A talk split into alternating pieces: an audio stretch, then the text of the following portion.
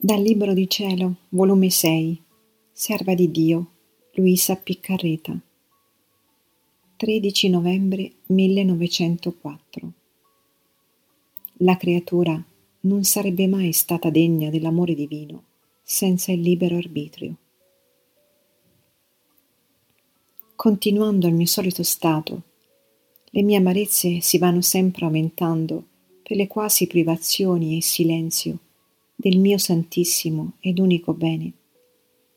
Tutto è ombra e lampo e sfugge.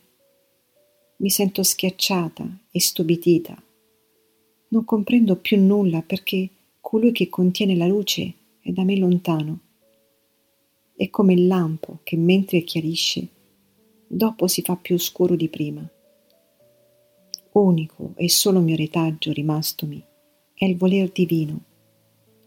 Onde, dopo avere molto stentato, mi sentivo che più non potevo tirare innanzi. Gesù per poco è venuto e mi ha detto, Figlia mia, la mia umanità, essendo io uomo e Dio, vedeva presenti tutti i peccati, i castighi, le anime perdute. Avrebbe voluto afferrare in un sol punto tutto questo e distruggere peccati, castighi e salvare le anime. Sicché avrebbe voluto soffrire non un giorno di passione, ma tutti i giorni, per poter contenere tutte in sé queste pene e risparmiare le povere creature.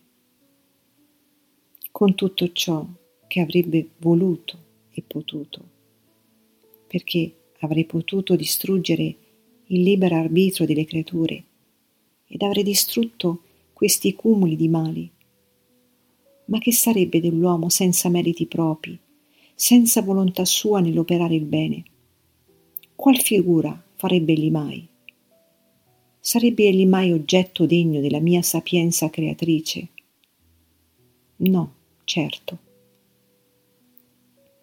Oh, non sarebbe stato come un figlio straniero nella casa altrui, che non avendo lavorato insieme con gli altri figli, non ha nessun diritto ed alcuna eredità.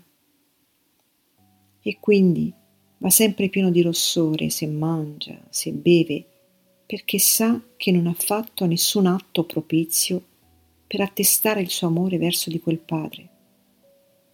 Onde non può essere mai degno dell'amore di quel padre verso di lui.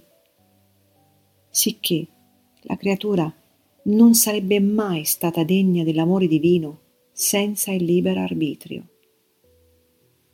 D'altronde la mia umanità non doveva infrangere la mia sapienza creatrice, la doveva adorare, come l'adorò e si rassegnò a ricevere i vuoti della giustizia nella stessa umanità, non però nella divinità perché questi vuoti della giustizia divina vengono riempiti dai castighi di questa vita, dall'inferno e dal purgatorio.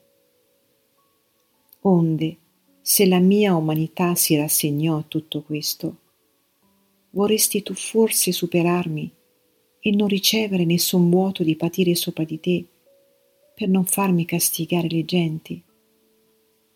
Figlia, unificati meco e statti pacifica.